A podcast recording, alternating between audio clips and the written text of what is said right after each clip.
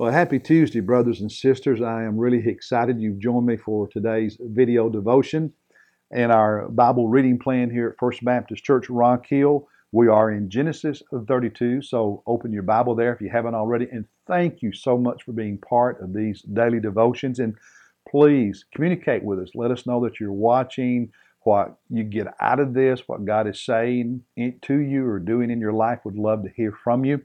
Um, Genesis 32, um, and, and, as I've mentioned previously, I've started putting kind of like a, uh, a headline or a tagline for each chapter and what God says to me in that chapter. And, and what I wrote for Genesis 32 is this Fear is a natural human emotion, even for people who walk with God.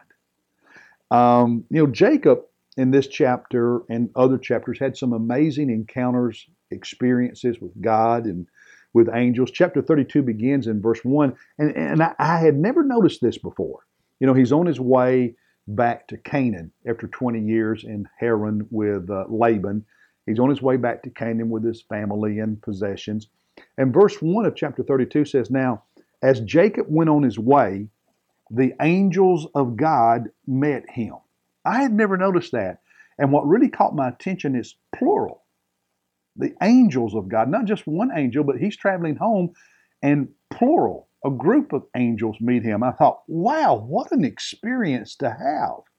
You'll remember earlier in Genesis, he had that dream when he was traveling to Haran, you know, 20 years earlier when he left home, uh, of the ladder that reached from earth to heaven and angels going up and down it. And then God stood at the top of the ladder and spoke to him. What an experience.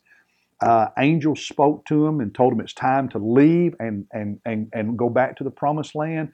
Angels spoke to him and told him how to how to do the flock so that his flock would multiply and he would become prosperous. And later in chapter 32, starting at verses 24 and following, he spends the night before he meets his brother Esau wrestling with God. I don't understand that, but wow, a night wrestling with a with, with God, uh, just experience after experience after experience. I mean, um, how many of us can say we've met angels, plural? How many of us can say we've had angels speak to us? Great experiences. And yet, he was afraid. Um, he was afraid. Look in um, verse 7 at chapter, chapter 32, verse 7. Uh, he's getting ready to meet Esau. And it says, Then Jacob was greatly afraid and distressed. This is when the messengers he had sent ahead of him to tell Esau that he was coming home. Those messengers returned and said, Esau's coming to meet you, and he's bringing 400 men with him. And Jacob was afraid, what are those men going to do? Is Esau going to be friendly toward me, or is he going to attack me and try to kill me and my family? Look at verse 7 again.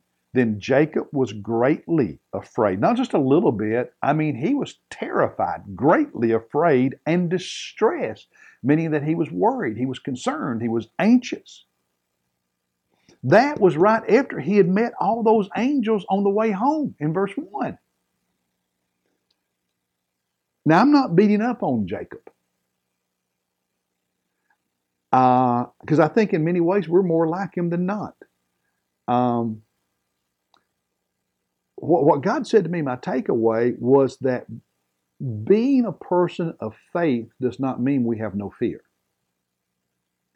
Faith is not the absence of fear. Faith is the willingness and the ability to obey and move forward in spite of the fear.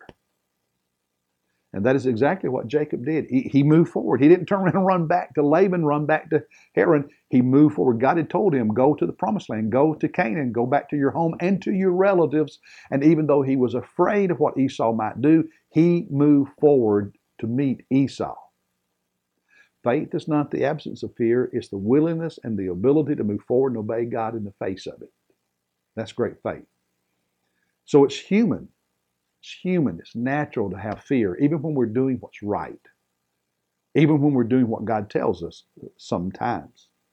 Um, and we can have great encounters with, with, Jesus Christ. Just, you know, our, Jacob met all these angels. We can have our own encounters with Jesus Christ that bless us and inspire us and motivate us and change us.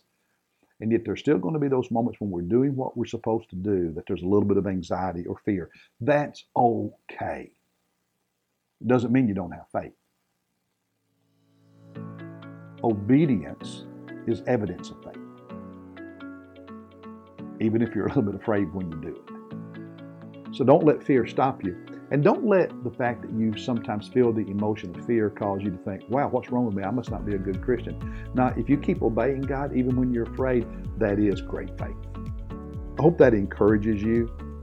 And uh, keep moving forward, brothers and sisters. God bless you. I'll uh, see you tomorrow.